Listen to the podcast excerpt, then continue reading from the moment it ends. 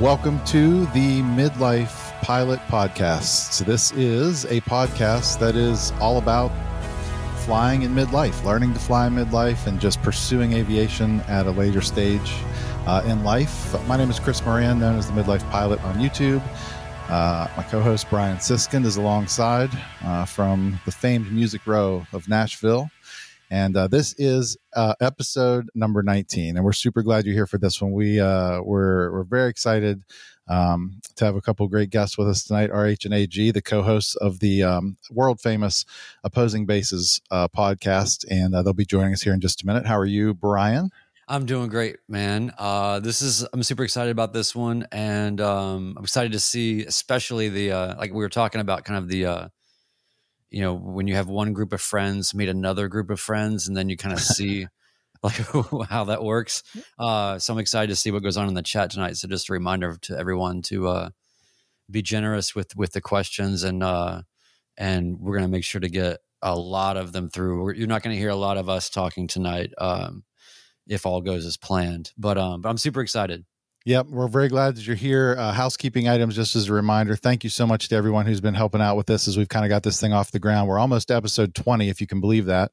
Um, thank you to all of you who have taken the time to subscribe. If you haven't done that, uh, please do. It does make a huge difference. We're finding it wherever you get your podcasts. Um, and also, we've seen some great reviews um, on uh, Apple. We were talking about some of those earlier too uh, before we went on the air about um, well, who does what around here? Um, maybe slightly misguided, but uh, they they certainly help as well. So we really appreciate that. Uh, it helps other people uh, like you find the podcast uh, that might have it be a meaningful content for them as well. Let's quit wasting time. What do you say? Yeah, man. I mean, we could talk about, you know, hey, I went flying the other day, but who cares? We got opposing bases. Let's do this. Exactly. Let's welcome in uh, RH and AG, uh, the co hosts of Opposing Bases, joining us tonight. Super glad you're here. And before we even get started, I have been waiting four years to say this. What's up, AG?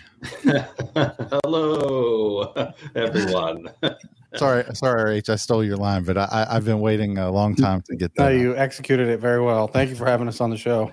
Yeah, well, we're super glad to have you. So, um, in the off chance that there's anyone in here uh, that's hanging out on the podcast tonight that doesn't know uh, about opposing bases, what's the backstory? Tell us a little bit about like how it got started. What, what's the what's the show about? What what's the story there? AG, you want to get that? uh, sure. So, I, I think uh, RH and I were sitting in the Tracon one night um, on a late shift, and a lot of these questions came up, and it was like the same questions all the time. It was questions we had from controllers and from pilots, and uh, we thought, man, why don't we just put out like, you know, just record like ten little things, and it's like these are our topics and we'll just put the information out there. It'll be out there. We'll blast it out to the world and answer these you know questions that we get. So we kind of started doing that. And in the first couple episodes uh, we decided what the topics were. But then as soon as people started listening and then they asked are asking questions it's just self-sustaining. It it doesn't end. We don't we don't keep up with it we're what we're we're always usually like a month and a half behind or so on answer and wow. I'm trying to catch up with this stuff. Yeah, so I'll add to that if I can. We're both pilots and we both started about the same time as air traffic controllers. We both have, you know, different backgrounds in flying and you know, we were getting the daily questions, the hourly questions at work on, hey, why'd they do that? Why'd they say that? What does that mean? Show me what this approach plate means.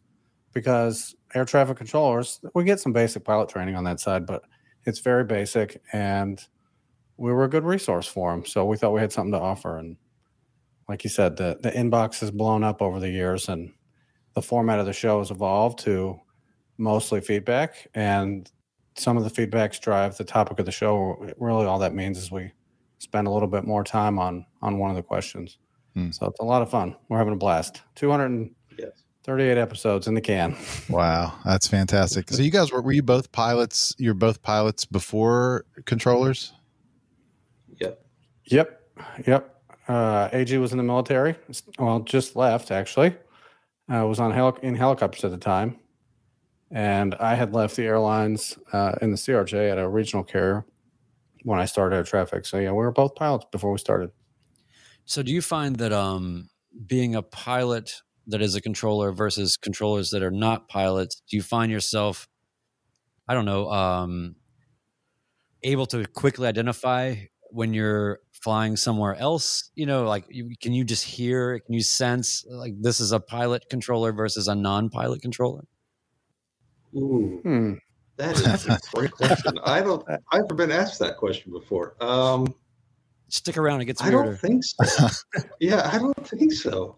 I don't. I'm gonna have to when we when we do this trip coming up. I'm gonna have to try to pay attention to that and see. But no, you. I think it would be rare to catch a little hint. Every, once in a while, you might catch a little hint um, where where you're like, oh, that's a little, little inside knowledge. Like that's cockpit knowledge Yeah. kind of thing. yeah, like I just wonder yeah, if you, you don't want to be like, uh, sorry, uh, actually, can I, uh, Senator, can I please actually get a pilot slash controller, please? yeah, No, that won't go someone over else. well. That's very cool. Very cool. Um, do you find so sticking with the kind of the overarching theme of this specific show and this channel? So I think I think one of the struggles, and I've seen it a lot, um, just from pilot friends that I know and people in the club that I run who are learning to fly. Um, there's something magic about uh, the whole the radio side of things and ATC. I think people magic and also deathly fear inducing to a lot of people. Like I don't know what happens. I don't know why. I mean, I, I guess I kind of do. I had a little bit of an advantage that I before I started training, I, I had many, many, many, many, many hours of uh, simulation and was using PilotEdge a lot before I even started training. And I found for me that was a gigantic jump start when I, I get radio was second nature to me when I started uh, training in the plane. But I just see a lot, and especially in uh, folks kind of in our 40s and 50s who are starting to fly, it just feels um, I don't know. There's something very um, there's something very intimidating, I think, about keying up and knowing that there's all these other people hearing you and talking to you. Do you uh, do you find that to be the case? Like, is it age specific? Do you I don't know if it's an age specific thing. What do you think it is that is such a people are so scared of you? You don't look scary, but it's it is intimidating. Well, you bring up a good point. They can't see us, Mm. and you know stories get passed through the your training, and you hear mostly negative stories. A lot of people are prone to tell the negative story. So, oh, this one time I got yelled at, or this happened to me, and you know. So, I think from day one in flight training, I, tr- I trained seventeen and eighteen year olds in college. Um, when I first became a flight instructor, they were starting their pilot training as freshmen in college, and they were just as intimidated as a you know midlife pilot. They they were no different. As soon as you key up, everybody can hear you thinking, and all those stories they heard about the nasty air traffic or all the all the bad things that could happen if you say something wrong, which is just mythical. That's not really true.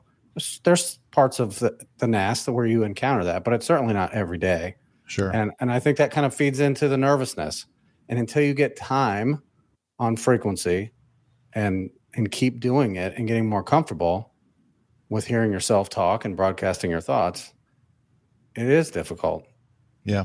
Well, I've always said it's, um, you know, people that are our age have already probably or hopefully in their life already achieved some level of expertise in something else for a sustained period of time with career or whatever.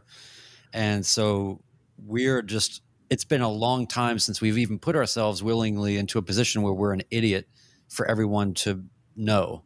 You know, we, we've we've become masters of some craft over time. So I think that um, I think that that's part of it, but I can totally see that it doesn't matter what age you are. Nobody, you know, everybody has an ego or just doesn't want to be. Uh, it's like it's like you want to be invisible. As I think as a student pilot, like it's like how can I just be almost translucent? Like I'm not here. Don't mind me.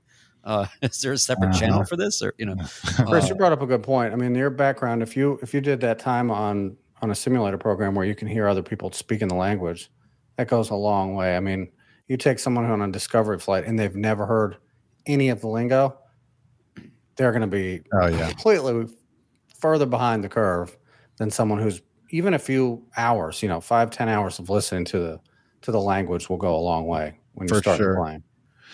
I'm at about 200 hours total time now, and I have I've used flight following. I won't go to the practice area without it uh, around here, just because I I'm exceptionally paranoid about other other traffic just in general. And um, I, I, had one of my coolest experiences this last trip. I flew to Newport News and back last week, um, and I love. It's always something unique and different. But we we got tasked from Potomac Approach with. Um, there was a an airplane that they couldn't get a hold of, and things are a little different uh, around Potomac sectors when they can't get a hold of somebody. Now they weren't inside the, they weren't in the ring, but I don't know where they were. I was looking for them on ForeFlight. I couldn't find them, but a controller asked us to see if we could get a hold of this other airplane, you know, relay for him, and that was like my first experience with that. But what I'm just finding, I guess, the point of that whole narrative was that every controller I talk to, uh, almost to a person, has been. I mean, I haven't run into any. I've not been in, not been yelled at, not been scared, not been. In some of the language, like you know, there are there is phraseology, and that stuff is important, especially in busy sectors and like keeping things.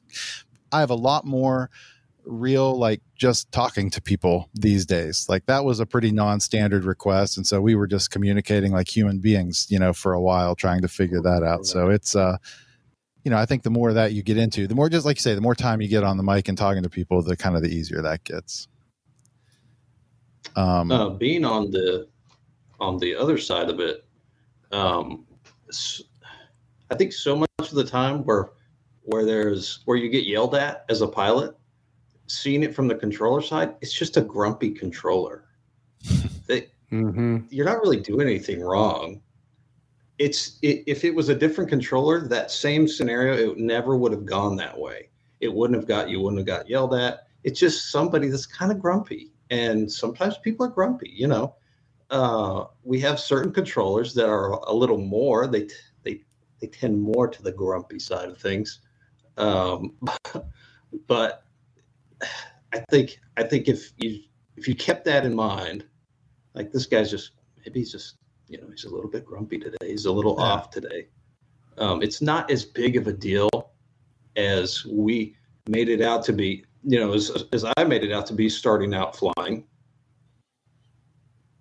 I think I was more nervous to be a controller and talk on the frequency than a mm. pilot mm-hmm. and talk on the frequency. Yep. I, this, I, don't know if there's this expectation. I remember, my, I remember my first transmission in, in the radar room, not in the tower and I was very, very nervous. It was like being in the airplane for the first time. What do I say? And yeah. I've heard it a thousand times, a million times by then, and it's it's it's scary to push the button. No one else can talk, and they're all listening. yeah. Elliot Cox is in the chat room and said uh, he got his private at 41, and the radio was the de- uh, definitely the toughest part um, of his training.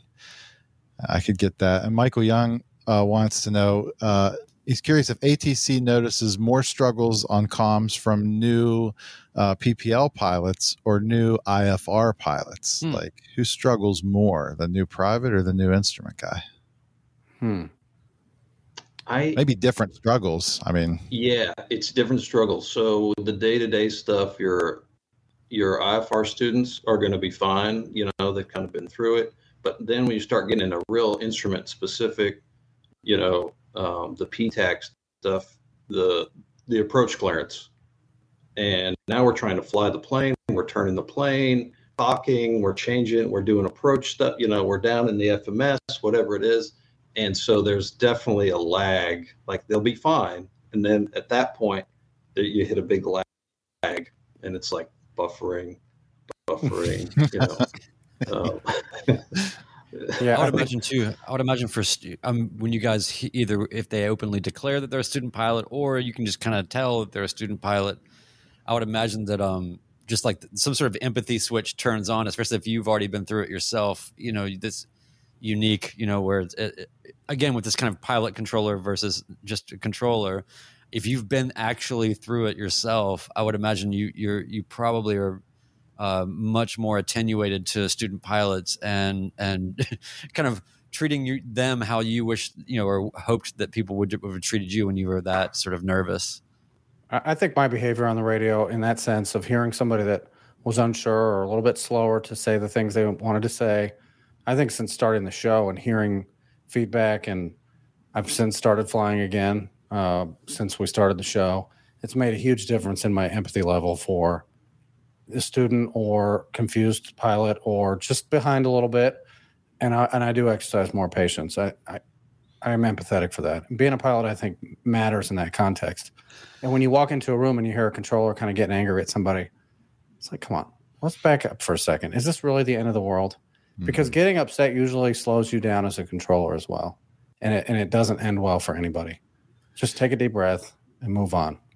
I was always bad about declaring the fact that I was a student. I would only do it if I felt I needed it or it was a get out of trouble card. Like I, I didn't want to be the guy who was like uh, student pilot on radio, but like if I thought, uh oh, I I'm not where I'm supposed to be right now, I'd be like, eh, I'm a student pilot. Student pilot on short final. Am I clear to land?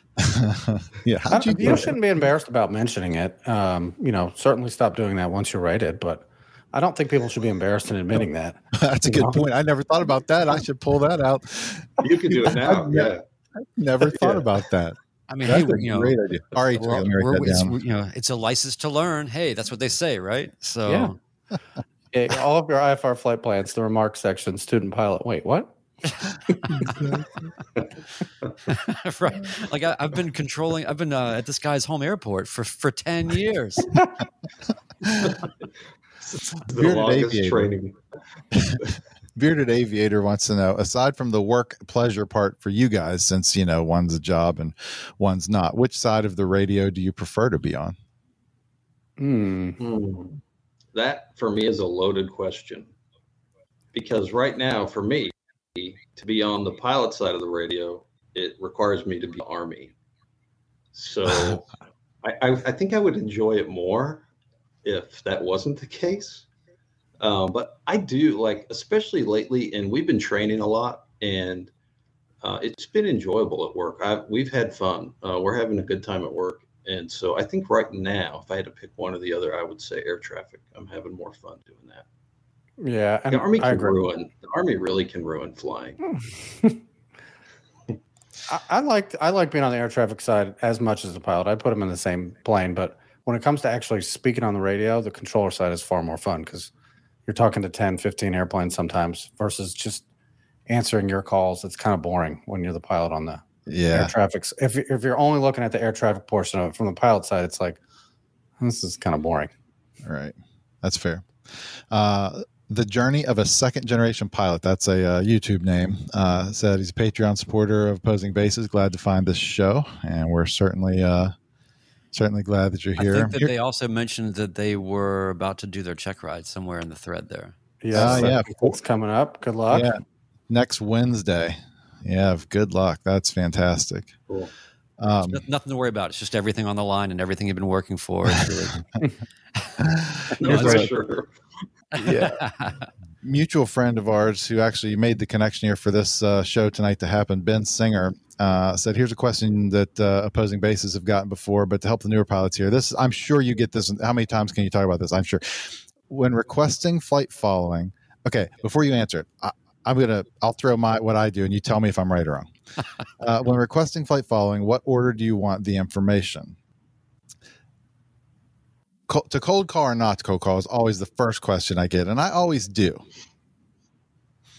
Just because it takes literally three seconds for me to get my tail number out there and for them to respond. If they want to respond, if you want to respond to me, if you're not too busy, it gives you a and chance for those to who are ignore unfamiliar, cold calls, I'm raising my hand with who I am and not Yeah. saying anything else. Yeah, just like a tail number. Yeah. Yeah, I, we can go down a wormhole on that one, on that cold call. I, I think e- most recently when we talked about it, there's sort of two answers. It depends on who you're calling. If you're calling our center or a Tracon for flight following, I think the cold call, you'd find that most controllers would say they like the cold call.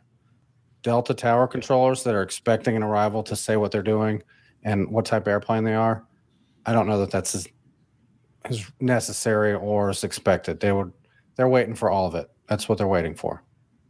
That's very fair. Well, then you can handle the rest. What? So what? What's the what's the preferred order? What makes it easy for you in your uh, in your system? the keyboard that we type into is an ABC keyboard, and it's I don't know maybe eight inches of keys on one side that we can type letters. Is that fair? Uh, Yeah. So when you start talking, uh, we can with the the help of ADSB, we can actually hit a button and see who's starting to talk to us. That helps a ton. If I only caught the last three, I can find that airplane.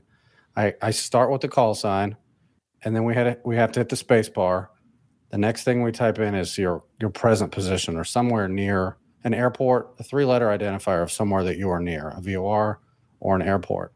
And then we hit the splat button. It's the destination. Space again. Now we're going to the third line that we're typing here that we cannot we can't just go move a cursor. We're we're moving it with spaces. You're committed. Yeah. Once we're you committed. once you go, you're committed to what you've typed. Yeah. Yeah. So I've done call sign, three letters of where you are, splat, which is just a little star on our screen, just like the character on your eight key on your keyboard. Uh, the destination, the aircraft type, space, and then the three numbered altitude. So the perfect call. They're not. There's no wrong way to do it. So don't don't don't feel like it has to be perfect. It helps us though in our tiny brains. If you said after your cold call, we've already typed in your call sign. Hey, November one two three over Liberty, flight following to Lynchburg, Skyhawk, fifty five hundred feet, unkey. Man, I would hand out I an can- award on frequency for that. I would hand out an award. Perfect. Do you like you like you like airplane type that far at the end? I always heard it was up front. Well, Like- it's it's well in the in the order of lines, it's the third line of the data that we're typing in out of four out of four lines. So you could say it with your call sign, and we might remember it. I have a hard time with that, Okay. but if you say it in the order I said, I'm literally typing it as you say it, and I don't have to process and think back to wait. Did he say it was a Bonanza or a Skyhawk? So Uh, my my most common response for somebody after I've typed in the call sign, I got the destination in their present position.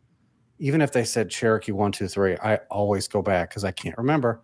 It was three seconds ago, right? That's way too far away. I say, hey, say aircraft type again, and everybody that's listening is like, "What a dummy!" He he literally started with that. Yeah, but I forgot about it because I typed your call sign and all the other things. I'm I I'm on the next brain line. power to this other thing. Yeah. What what about equipment? The sort of slant golf and all that. I'll let AG answer that one. for v, for flight following, it uh, it defaults to slant uniform. Um, we don't put the type in or the equipment suffix. It just defaults to slant uniform. And for the purposes of what that flight following, uh, I, I don't want to say flight plan, but for that strip now that's in the system, it doesn't care. Really, it doesn't care. I could put slant nothing. I mean, no transponder, nothing, and it wouldn't really care. It's just it is it is purely for automation purposes you know in the background um, so okay. Yeah. So that's useless information to proffer getting flight following. yes Yeah, in All terms right. of that initial call, yeah. I mean, it's if later on down the road someone asks, "Hey, can you go direct to a fix? I need to take you around some weather or something. Are you slant?" You know, they're going to say slant uniform, which you wouldn't probably be able to do it. Nope, I'm slant golf. Okay, and they may make the change, but it's not necessary for us to automate and hand you off to the next sector. Cool. That's very good stuff. I'm always looking for anything I can trim down just a little bit more. So I've got another thing. That's great. Thank you. Mm-hmm. All right, let's get through some of these. So, One Dog Geek uh, says, "What is the most easily avoidable, I guess, avoidable, avoided thing that pilots do that annoys air traffic control?" man Flying. uh, I have I have one that's like first thing I thought of. I I get okay I don't I don't like it when it takes more than a couple seconds to get a response. For some reason, it was Yes, happening a lot yes. the other day. perfect So I, I this sounds Yes. really cold to say it like this, and I don't mean to be condescending to pilots, but when you're in any Tracon environment or center environment, I know there's music, and I know you want to talk to your get your passengers, and it's flying's fun. You could be doing other things. You're not just listening to air traffic. But when you fly with someone who's experienced, you'll the conversations kind of pause when the controller starts talking and they're expecting their call sign to be said. And as soon as they hear that, that it's not their call sign, conversation continues. That probably didn't take long in your training before that started to happen. The, the newer ones or the guys that aren't paying attention, I would love a response now, not in not in three more seconds. I need it now. Yeah, we had one today, and I I was training the guy, and I had to go so far as to explain, like, hey, you need to prioritize when you're going to talk to this guy, because it is taking up so much time on the air that you need to you need to plan out okay i i've got this other thing to do that's time sensitive. I cannot talk to this person before i do that. Or or there's just this yeah. dead air. There's five seconds of waiting. Now that guy's gone through final. Uh, and mm-hmm. so it is a thing. That is definitely thing. That was probably what i would say too I could hear it in his voice when I that uh, that Potomac approach controller that I got handed off to when I turned when I ended up on his frequency. The very first thing I heard was him calling this other.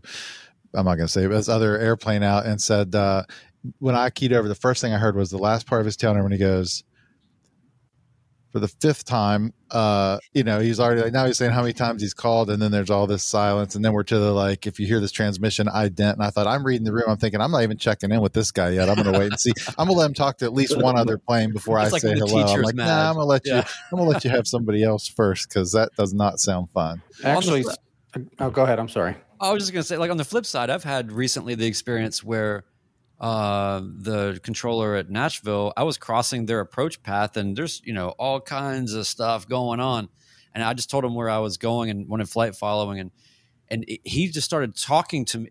I, I, mean, he was rapid fire busy, and then all of a sudden, I told him where I was going, and he's he was like, "Oh, are you going over there for the cheap gas?" you know, he started, you know, well, if you don't know, I mean, that's where it is. You know, like he started. Just, it was like in a in a flash I was just hanging out at the FBO with the controller or something. It was and and I both me and my wife were kind of like just like I, I don't want to I didn't I wanted to do nothing to perpetuate that conversation at all. I didn't want all the other, you know, United guys and Southwest guys to just be like, "Oh my god, this Skyhawk is now, you know, on a on a 5-minute tirade about gas with the controller." But he started it.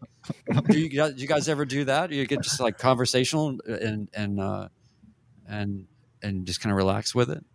Yeah, I mean, oh, every yeah. once in a while, when it's when they're when the time allows it, sure. Yeah, we're humans. We're we're pilots. We're friends. We're normal people. Okay, you say you're human, yeah. but like pull pull under your chin and lift, and let's see.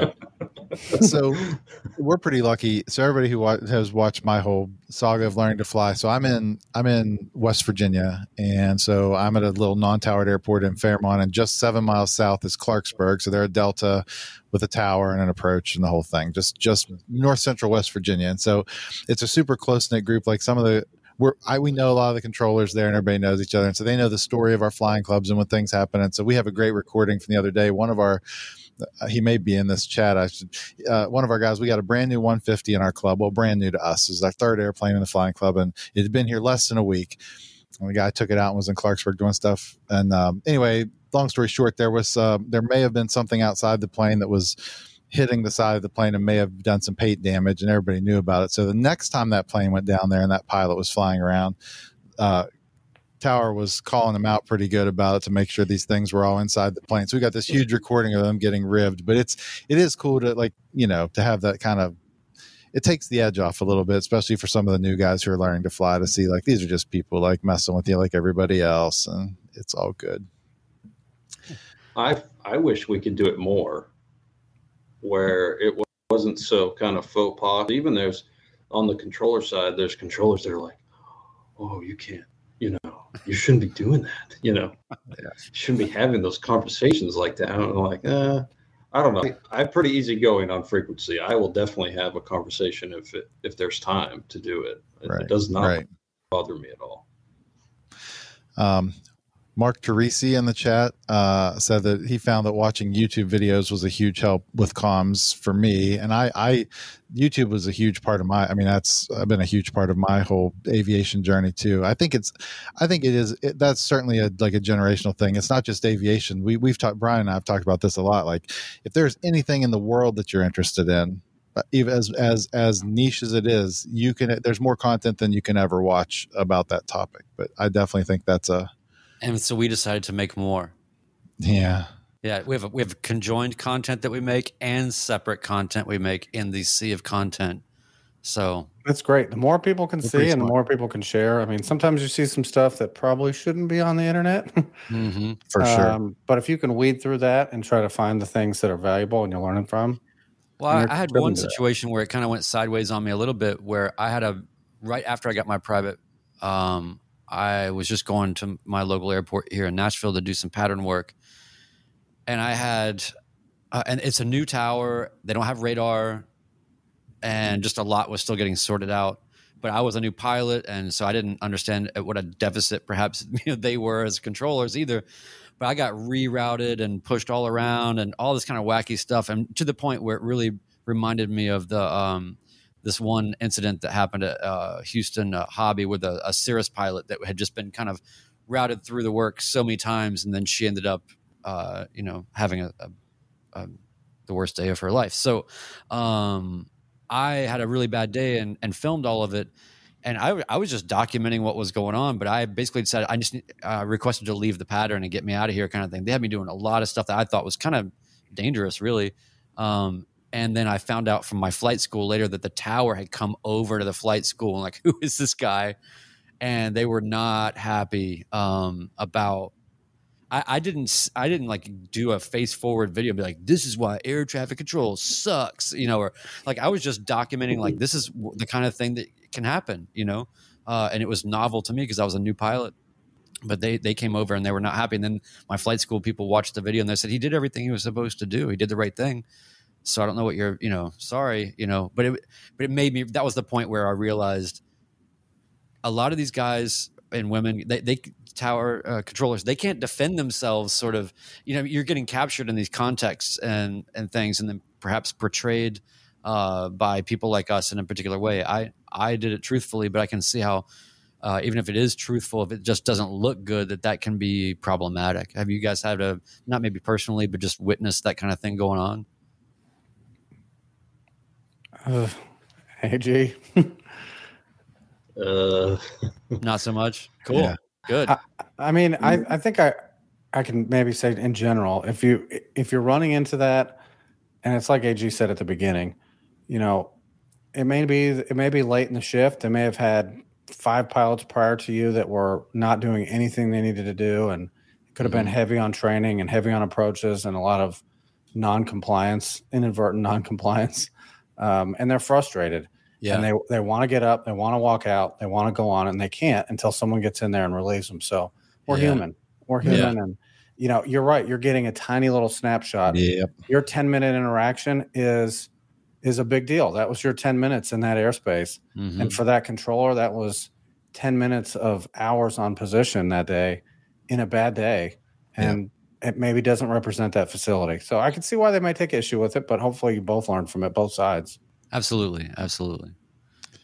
um, Um, just to kind of touch on that a little bit more, uh, um, there are varying degrees of controllers. There are good, there are really good controllers. There are some that are not as good, and I will say that I, I've seen that sometimes the controllers that aren't as confident, that maybe not as as good, when they start to get busy, that is their default, you know, mode. Like I'm going to kind of get angry and pretend like it's everyone else's fault.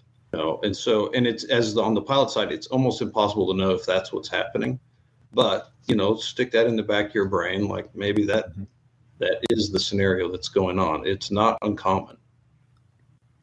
So with the, the other thing too, real quick, was just that the the tower still doesn't have radar. So how does that work? You know, I mean, they're there with binoculars.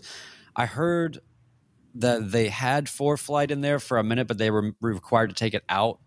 I guess because it's obviously not sanctioned or something. But like, how does that work for these these kind of class Delta air- airports that really are relying on position reports and a and a prayer? Seems like half the time they I'll be on midfield downwind. They half the time they don't know where I am or can't see me. You know, Yeah, I've never worked in a tower without a, a, a uh, we call it a DBRITE, a tower display of really a, a replica of what's being displayed downstairs Hmm. uh, in the radar room. But uh, a lot of it relies on local knowledge, them knowing where the reporting points are, those VFR reporting points, and Mhm. you know they're kind of juggling and making a mental picture and waiting until you get within range to actually see you with their eyeballs or or binoculars. It's a different type of controller, different skill set, totally different skill set. I would struggle in that environment. Yeah, I rely it is on really hard radar. to see. It is really hard to see aircraft out the window sometimes. I mean, you guys know how it is when you're flying, and they're like, "Hey, a mile and a half. Traffic's a mile and a half," and you're like, "I, I have no idea where this." is. Got him on the fish finder. yeah, exactly. yeah. Uh, sorry. Yeah. Yeah, how do you guys? hard how do you guys stand it? I don't know all the all the stuff you hear. I don't know how. Got about the. I got about. I got about ForeFlight. How do you have enough professionalism to not jab people that say things like that? We just do it off frequency. I'm sure that happens. So oh instead my of god. keying up and say it, we just say, "Okay, maintain ForeFlight separation." Then, okay. exactly. Uh, the Badger pilot would like to know: uh, Have you noticed that over time your iceberg has gotten bigger and you can hold more penguins? Mm. For me, not with age. No, it's the opposite. My iceberg has melted considerably. it's, So- it's warming it. My penguins are all relatively new penguins. Some of it is ingrained, and I won't forget it. But mm. If- for those of you who don't know, there's a AG has made an awesome penguin analogy with icebergs. The iceberg being his brain, and penguins representing knowledge. There's a finite amount of space on this iceberg for penguins, and occasionally they have to find employment el- elsewhere. That's good. Um, David Moscardelli uh, says if a pilot makes a mistake, does an apology mean anything to the controller? I busted a class Delta space after takeoff. I apologized. Hmm. It. Hmm. Unfortunately, in terms of the legality of it, our hands are pretty tied when it comes to that stuff. I mean, we got somebody, you know, uh, watching over our shoulder, saying, and "Well, did you do, you know, report that? Did you, um, did you let the supervisor know?" And, and I'm in just as much trouble for like trying to sweep it under the rug as as you are for going into a delta. Um, I don't. It definitely doesn't hurt. It definitely doesn't hurt. the The last thing you want to do is get combative, is do the opposite thing. Um, but saying you're sorry uh, can go a long ways to diffusing. If the controller is upset, it can go a long ways to diffusing that. Mhm. Yeah, I, I think it's. I don't think it's a bad idea. I, I agree. I think it shows awareness that there was a possible mistake made, and it may end right there. It's a human element too, right? We're all humans, and yeah. Um, Stephen Caldwell uh, asks. Um, he's a relatively low-hour student pilot here at uh, Lewisburg, West Virginia, which is Class D. Have low experience requesting clearance and flight following. Can I slash how do I request that information prior to takeoff in a Class Delta? And I love this question because the answer is it depends. Uh, I have found complete inconsistency at class delta airports about how to do this it just totally depends on the airport what do you guys say what's the what's the answer It wasn't until recently that we sort of discovered that through feedback that it was uh, two different choices. There were some Class Delta controllers that had the ability to type in a flight plan in the NAS, which is really what you're doing if you initiate it on the ground. They're starting that information that we told you how to give in the air. They're doing that on the ground and having you depart on a squawk code. Some facilities don't have that agreement with the underlying deltas, and you have to get that from the approach controller. So for a Charlie, you're I, I would I hate using the word always, but in a Charlie, you should always be able to get in the tower. That that should be standard. At a Delta, it may be 50 50 in the NAS. Uh, and we've heard from a lot of controllers that, hey, we can't do it. We don't have the ability to put you in the NAS. You, you're going to have to depart on a, on a 1200 code and ask for it from approach. That's what we have to do. Yeah. interesting let's keep rolling with some of these we got a lot in lot in the queue here uh, tim w says i got a number to call a few weeks ago that makes me see i'm uncomfortable just reading We that need a, the crowd noise. The the Yeah. uh, it was Tower wanting to know if they were clear and if they could have said something better. Well, that's an interesting. That's a nice phone. I mean, that's that's about the best way that could have ended. I would think. Hmm. I hope. can you put that, when question? Can you put that said question back up? Yeah. I was, tr- uh, Tower wanting to know. If No, they, he means if they they were said- clear with something they said, not like cleared for something. Like if they were clear with with their Oh. instruction was clear, or if they could have said something better. Okay. That's Yeah, interesting. I hope they said when they when they said, "Hey, could you give us a call?" It's nothing bad. We just want to talk about something because Yeah. if it was me flying, I'm I would be dreading the whole rest of the flight. It's totally Yeah. in your brain. You're all you're mental, uh, you know. Mm. Um, and so I hope the controllers weren't like, "We have a number, you know, for you to copy." Right. It's the relationship we need to talk equivalent. Uh, Chris, Chris, and up in the chat, I saw it. I'll kind of. I think his question's a little more complicated. He was asking if if they were clear with instructions for a circle to land, which in a training environment, you know, we train in the tower all the time. Of course, most of our trainers are in the radar room now, but um, that phraseology can be messed up really easily. And maybe they wanted to make sure that what they said it made sense to the controller. The way we, you know, told you circle left northeast of the airport enter right base for runway X. You know, that makes sense to controllers because we say it all the time. But maybe they were trying to clarify does it make sense to the pilot who's receiving this convoluted left turn, right Mhm. base, circling direction? It, it's it's kind of funny phraseology and it can be messed up really easily. So I think Got it. that's good that they called. Um, sidebar, because we mentioned ADSB a little bit ago and kind of mocking the like uh, got him on ForeFlight and the kind of thing. What is your take? So one of the things that's kind of frustrating for me, and we see it. I mean, um, so I'm at an untowered field here, which is still shocking to me in in 2022 that we still don't even require like. Um, radios um, at these in these aircraft that fly in and out of these fields let alone you know adsb out i i have i was also fortunate to train in the time with an instructor who encouraged me, and I, I was going to have it anyway, but used uh, use an EFB from like the my first lesson because I was adamant about just for the safety factor of you know ADSB traffic. I just wanted one more tool. Um, in terms of just safety of the airspace system in general, um, do you guys have any opinion? This is not like your job opinions, but like as per, as people opinions on how is it? Do you, I, would like to see. I, I wish. I think radios, eh, frankly, and ADSB should be required in 100% of the national airspace system in every aircraft that's operating, regardless of what it is. Do you have any opinions? What is ADS? I guess the bigger overarching question is, for, from a controller standpoint, like how has ADSB impacted your? Just had to be somewhat significant, I would think, impacted kind of your um, your roles as controllers. Yeah, that's a good one. It's delicate because telling a fleet of airplanes, because we're good in aviation and keeping things in the air for a hundred years, right? Right.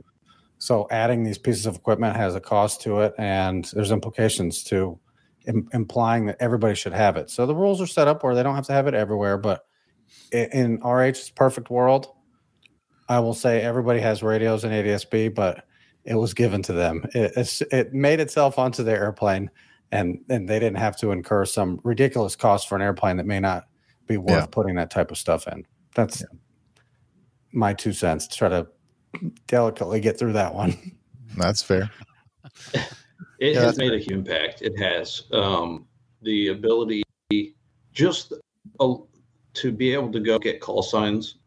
Just that ability alone has been a huge help to us. Um, the increased coverage of um, being able to see folks on radar, places we couldn't see you before, um, places where we couldn't use, we had to increase separation because we're so far from the antenna and um, you were uh, like an occasional return. Sometimes we didn't get you, sometimes we did. Um, so, in that like technical aspect of it, it's been a huge, I think it's been a huge help. Um, as far as radios go, we get in trouble for saying this all the time with other controllers, but we wish we were talking to everybody.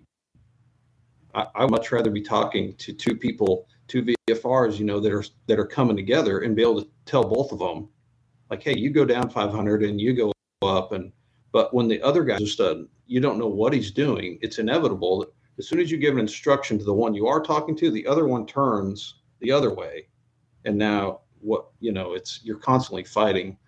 I don't know what this guy is doing. Other controllers are like, uh, we do not want to talk to everyone. You know, no, no, no, no.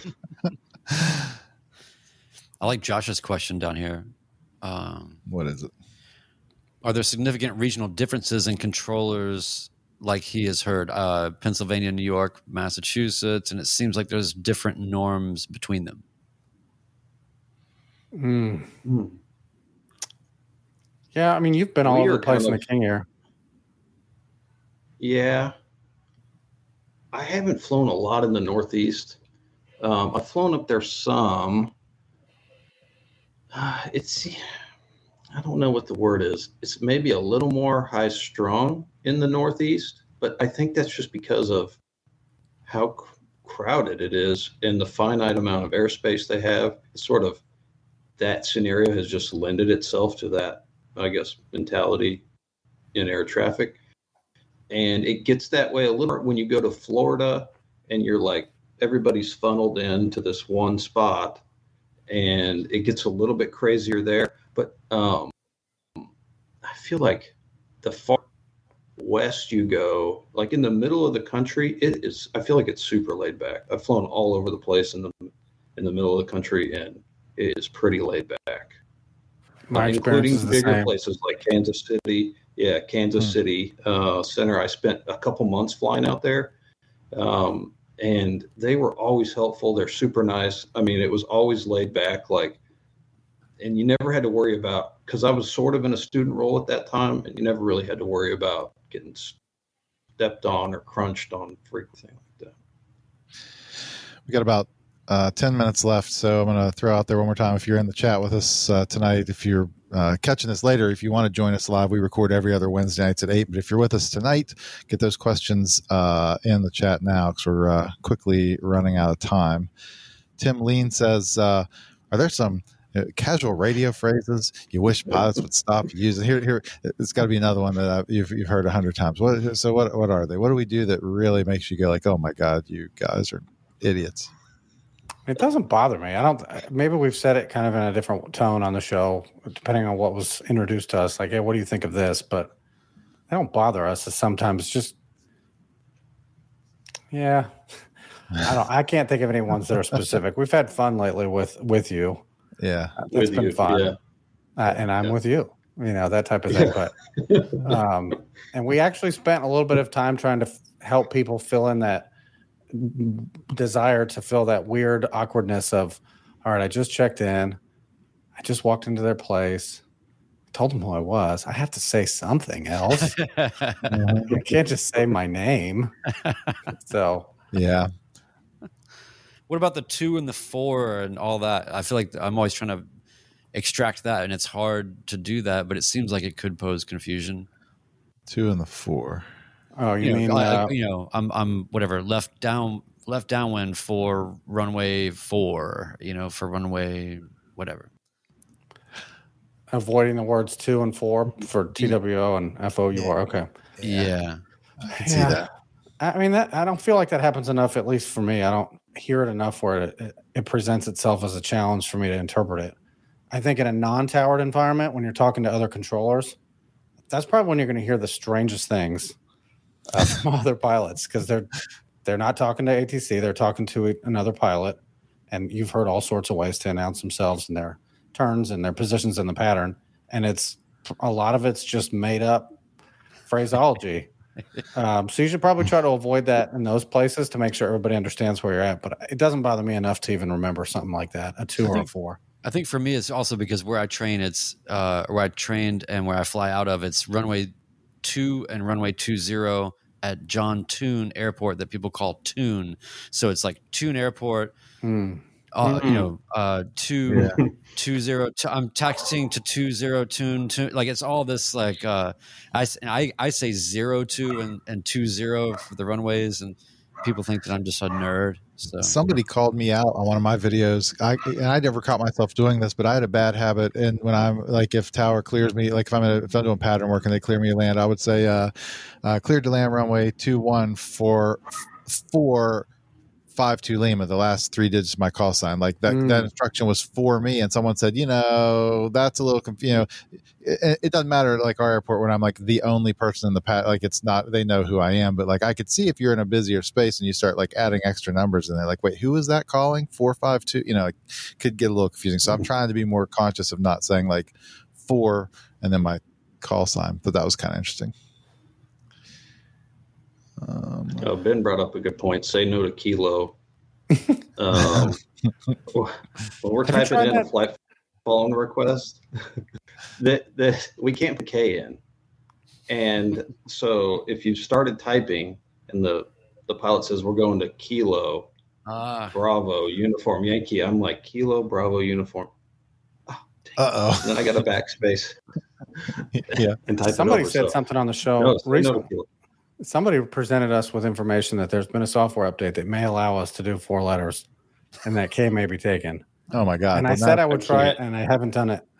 I can't do it. I'm not In fact, I've taken the key into that. No, I've taken the kilo key out of my keyboard and I only yeah, put it back in. I'll only put it back in if it's in the aircraft call sign. That's good. Uh, Brian Weather says, as the only pilot slash controller in my facility, it seems like I've become the unofficial Reed designated pilot grievance taker. RHNAG, do you find yourself in the same spot? Uh, we have a, quite a few um, other pilot. Well, we lost, we just lost one. He moved to, uh, he moved down south, but um, we we do have a few. Um, I don't know. Not, not really. I mean, they will ask us questions sometimes, like they, like they always. Um, not too much. I end up preaching more than anything. I think. Mm-hmm. Uh, yeah, it's hard. It's hard to watch some of the things that are, you know, if, if you take the bottom five percent of performance in in the pilot side, it's hard not to, you know, unkey and say, what are they doing? You know, you're making it look bad for every other pilot out there. So, mm-hmm. I, I know they they might come to us with questions, but I don't think they're using us as the sounding board to complain about pilots because I don't. Right. It's not like we represent oh, every no. pilot in the ass. Right. guys, and they don't need uh, an excuse. Some controllers don't need excuses to complain. it's too bad. It's too bad you can't have an SOB list. There was this when I lived in New York City. There was this Chinese taco place of all things, and they had this giant wall uh, they didn't speak any English, but they had a big sign that said SOB list, and it was just all the people that had wronged them, you know, for ordering things and not oh. following through or, or whatever. It was. I kind of picture you guys having SOB lists, uh, at least mentally, right? I don't. I try not to remember if somebody upset me for some reason. I try to push it out of my head because the likelihood of that pilot being the one who flies it in the next time is probably pretty low especially with flight schools. So. Yeah, yeah, um, yeah. Awesome. Oh, we do get to know call signs. Um, I'm sure we get to know the call signs, and and you you sort of know um, who's willing to do what, who kind of you know you know the call signs of who are student pilots. You know the call signs of who can I slam dunk in front of somebody. You know, um, you start to learn what you can get away with uh, and then you and then you know they might get accustomed to that uh, those guys and then uh, then you get a trainee that doesn't know anything about anything. And so sometimes if there's huge variation in the services they're receiving it is you know it can easily be something like that. Yeah. Yeah Clarksburg knows our three airplanes call signs, and I, my favorite moment, I, I cracked myself up. Uh, they were calling out traffic. One of our other planes was coming into the pattern. I was already in, and they called them out to me. They were on final, and I was on downwind. They said, "You know, airplane." I said, "Yep, uh, five two Lima. We've got the company. We got the company Cessna in sight," and they thought that was pretty funny. But I thought, um, well, awesome. Um, I really appreciate you guys uh, taking time to join us tonight. Take take just a minute, will you? And um, remind everybody again uh, where they can find your podcast, how they can support what you guys are doing. Um, I know I'm a patron; I have been for a while, and you guys have a Patreon working over there too. It's pretty cool. And uh, just uh, plug yourself for a minute. And thank you, Chris, for supporting the show and having us on here. Get a chance to talk to some of your listeners. Uh, you can find us on all major podcast players. Uh, search on any of them. We're, we're available on those. Uh, if you want to go to our website, opposingbases.com. And if you're interested in supporting the show, patreon.com slash opposing bases.